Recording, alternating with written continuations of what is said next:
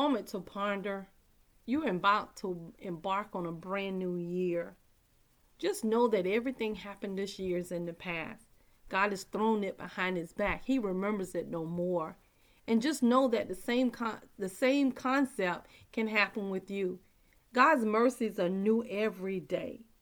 In Isaiah 43, he said, Remember not the former things. In other words, the things in the past are the things in the past. They do not dictate what happens to you in the future.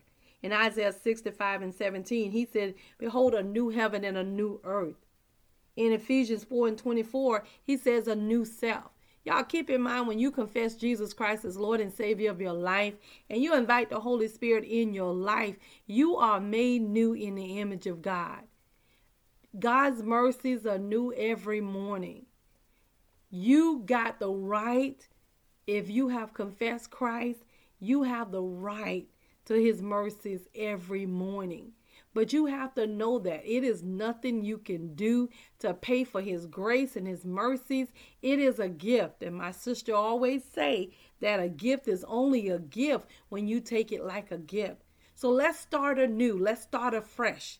Let's start a new year. Let's start a new tradition to give God time every day to quiet all the voices, but the one with the instructions to lead us, direct us, and guide us. If you need to make the change in your home, if you need to make the change on your job, if you need to make the change, whatever change you need to make, just ask God, and He shall give you full instruction. And if you're not sure, you can go back to him again and ask him, and he will repeat what he said. But don't be like me.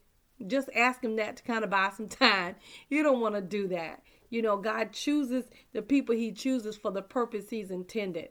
And he has everything that we could remotely desire to have. We just have to walk it out. So, new year, new hour, new mercies. Let's go. You can have what God said is yours. All you have to do is repent.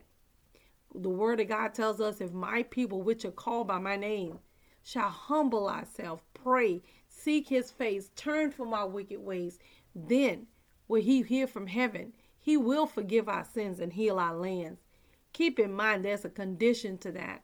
We do need you to like, subscribe, share, and comment. This is Dr. Hancock. Real talk.